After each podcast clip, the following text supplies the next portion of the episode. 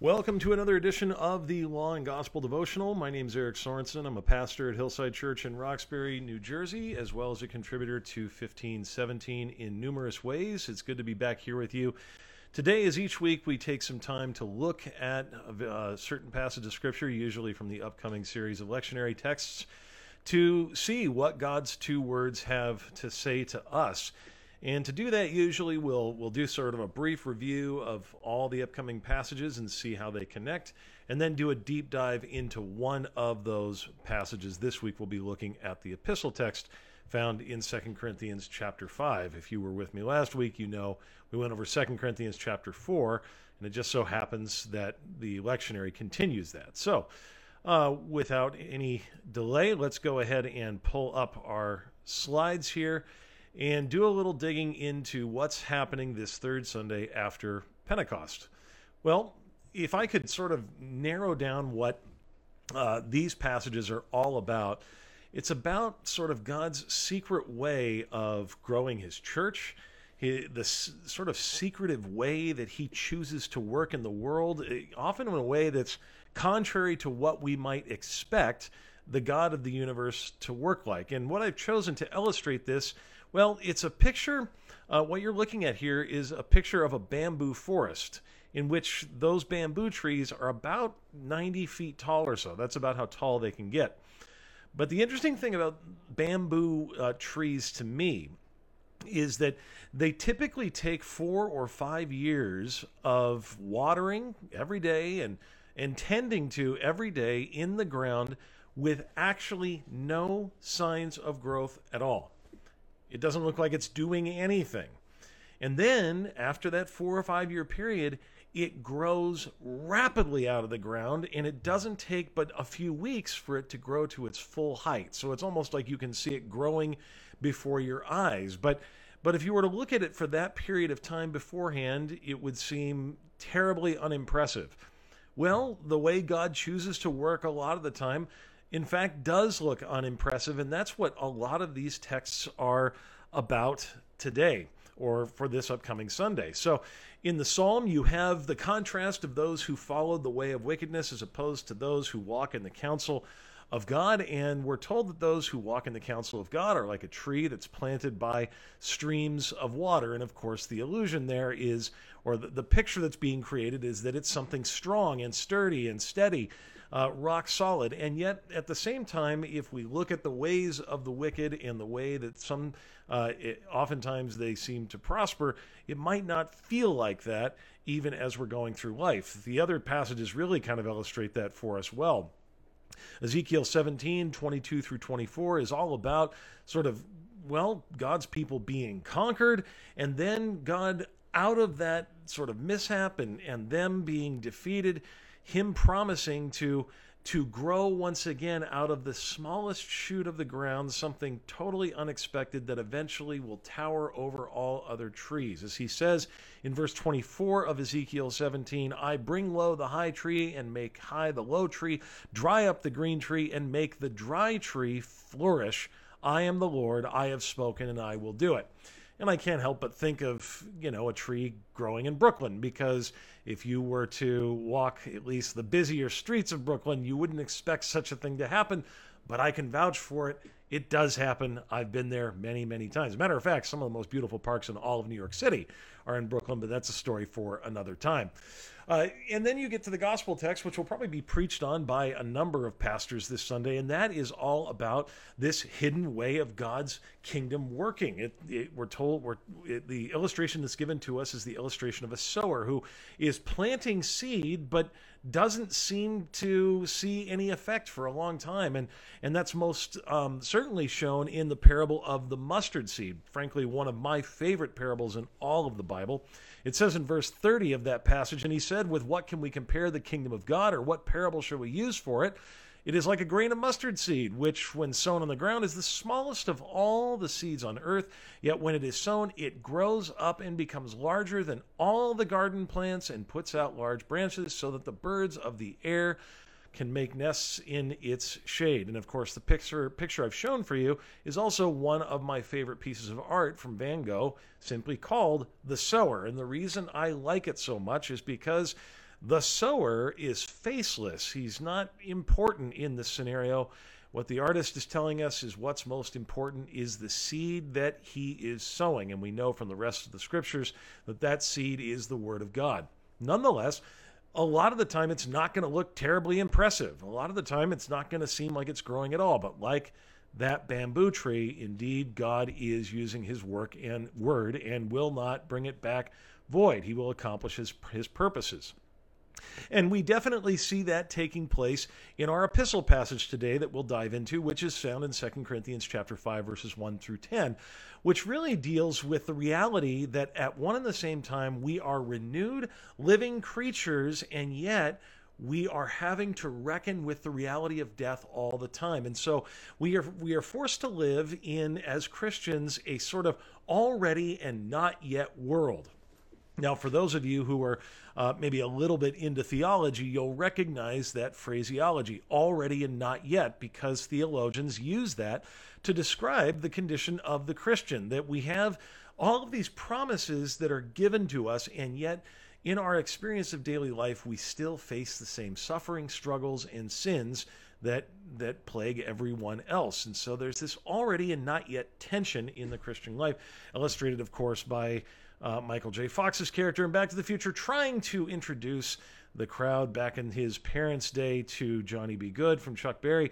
And it just seems like they don't get it. And so, of course, he says, one day, one day your kids are going to love this. It was him trying to bring something from what will be back to that time. And indeed, this is the tension we face. So here's a little context for the passage. Paul is in the midst of explaining the posture one takes as a Christian, having both the treasure of the gospel, that's what he says in 2 Corinthians 4, while at the same time recognizing we're in bodies that are like jars of clay, that we're brittle, we're fragile, that, that we recognize our bodies are, are uh, prone to corruption. We all die, no matter who we are. And what is emphasized is that our perspective then needs to be, uh, on the one hand, yes, cognizant of our true condition, but on the other hand, having our eyes focused on what is to come. In other words, to have an eternal perspective, as some might say. And, and of course, that's difficult to do. As James acknowledges, we see through a glass darkly or dimly. It's, it's hard for us to see in the midst of our circumstances sometime and to remember that indeed our destiny is for something much, much grander. Nevertheless, that is what Paul emphasizes here. So, a few motifs that he creates in this discussion. First of all, he describes us as being like tents waiting for the true temple.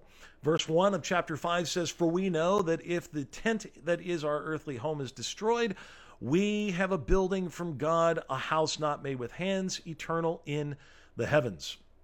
Now, what I pointed out for you here in the pictures on this page is really the contrast between the tabernacle that the people of Israel carried around for quite some time and then the temple that was built by Solomon.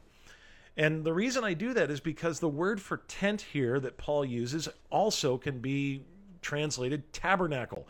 There's this picture of the temporal setting that the tabernacle was. You always had to set it up and tear it down, set it up and tear it down wherever you moved. It was this temporal thing that wasn't going to last, but then eventually the people of Israel moved into the temple, this sturdy building that was suggestive of prominence and suggestive of permanence. Of course, we know that that temple did not end up being permanent. And so, once again, the people of Israel, and indeed us today as Christians, are looking forward to a better temple, or as Paul puts it, an eternal house made not with hands in the heavens, made by God Himself. But nevertheless, that's the contrast we're in, the already and not yet. We recognize the fragility of our bodies, the temporal nature of our bodies, like the tent, and yet we know we're made for something better. We're made for an eternal temple. Second imagery, second piece of imagery he uses is basically says we're like those with dirty clothes waiting to put on clean clothes. Maybe like angels with dirty faces. I don't know. Never seen the movie. Just thought it was a cool picture. But listen to verses 2 through 5. For in this tent we groan, longing to put on our heavenly dwelling, if indeed by putting it on we may not be found naked. Now we enter into the clothing imagery. For while we are still in this tent, we groan, being burdened. Not that we would be unclothed, but that we would be further clothed, so that what is mortal may be swallowed up by life. Incidentally, side note here, this is one of those verses that tells us that we are not going to shed our body when we enter the new heaven and new earth, but no, it's going to be modified. We're going to have new bodies, but nevertheless, we're still going to be who we are. We're just going to have eternal bodies. The mortal will be swallowed up by the immortal. He who has prepared us for this very thing is God, who has given us the Spirit as a guarantee or as a down payment. More on that in just a little bit. Third piece of imagery Paul gives us we are like those in exile waiting to go home. We are those who suffer from nostalgia. I don't know if you know what that word means originally in the Greek, but it literally means like home, nos, and pain. It's this this recognition that all of us are longing for home. We're longing for this true and better place, and yet we're aware because of the things we face that we're not there yet. We might be nostalgic for some place, but any of us who have been, when we go back to that thing we're most nostalgic for, have to admit and recognize that it doesn't always live up to what we remembered it would be. And so this is the imagery Paul paints for us, 2 Corinthians 5, 6 through 8. So we are always of good courage. We know that while we are at home in the body, we are away from the Lord. You see the tension there again. For we walk by faith, not by sight. Yes, we are of good courage, and we would rather be away from the body and at home with the Lord. So the picture there is basically we're kind of like kids waiting to in the in the on the road trip. We're asking, are we there yet? We want to be there, and yet while we're here, we still are active. We still have things to do, as Paul will point out. So that's the tension we all live with. We all live in every day of our lives. We're we're exiled and yet we're longing for home. And yet, before I go on any further, I need to point out this is even more why we are in this already and not there yet tension, because it turns out all these things are already yours and mine in Christ. Look at the language of some of the other epistles or some of the other parts of the New Testament. 1 Corinthians 3:16, what does it say? Do you not know that you are present tense God's temple and that God's spirit dwells in you? Indeed, the apostle Peter would call us living stones in God's temple. We already are that. Well, what about being clothed? What about replacing these dirty, sin stained clothes with new clothes? Well, it turns out in your baptism, you already put on Christ. You already are clothed with the righteousness of Jesus Christ. And what about being home? What about being raised to new life? Well, it turns out, according to Ephesians chapter uh, 2, verses 4 through 6, that you already are raised with Christ. Look at what it says. But God, being rich in mercy, because of the great love with which He loved us, even when we were dead in our trespasses, made us alive together with Christ. By grace you have been saved. And get this this is completely crazy. And raised us, raised us up with Him, and seated us with Him in the heavenly places in Christ Jesus. Notice that in the English translation of these words, the translators very wisely have translated them past tense as if they've already been done to us. And that's because in Christ they have. We already are, by faith in Christ, recipients of all these things Paul talks about. And so that's the already and not yet. We're raised with Christ already, seated with him, and yet here I am, seated in this uncomfortable office chair. I am clothed in Christ, completely made and declared righteous in him, and yet I still go on sinning and falling short of the glory of God. And yes, I I am a member of the temple of God, and yet I'm in this body, this tent that's breaking down and getting ripped and torn and not suitable as it is right now. And so the question comes in light of what we've been given in Christ and yet the tension we feel in the already and not yet, how do we then live? Well, the Apostle Paul already said it if you were paying attention. We, on the one hand, groan, but we're courageous. We groan, but we're courageous. I can't help but think of the imagery of uh, the Allied forces storming the beach at Normandy on D Day, found here in this picture from Saving Private Ryan. No doubt there was incredible groaning going on as they saw their fellow countrymen and soldiers being mowed down by bullet fire, and yet they continued to storm the beach at Normandy. And eventually that led to their victory. This is the tension we feel. We groan, we acknowledge it's not what we what we're destined for in this life, and yet we storm on courageously. And so, how do we live in the already and not yet? Well, maybe the best passage that emphasizes that is found in Romans chapter 8, verses 31 through 39. There, Paul says, What then shall we say to these things? If God is for us, who can be against us? He who did not spare his own son, but gave him up for us all, how will he not also with him graciously give us all things? Who shall bring any charge against God's elect? It is God who justifies. Who is to condemn? Christ Jesus is the one who died, more than that, who is raised, who is at the right hand of God, who indeed is interceding for us. Who shall separate us from the love of Christ? Shall tribulation or distress or persecution or famine or nakedness or danger or sword? As it is written, For your sake we are being killed all the day long. We are regarded as sheep to be slaughtered. No, in all these things we are more than conquerors. Right now, present tense, through him who loved us.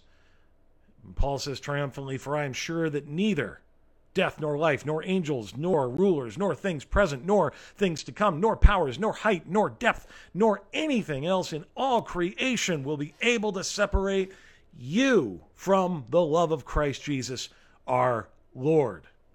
Yes, that's what it looks like.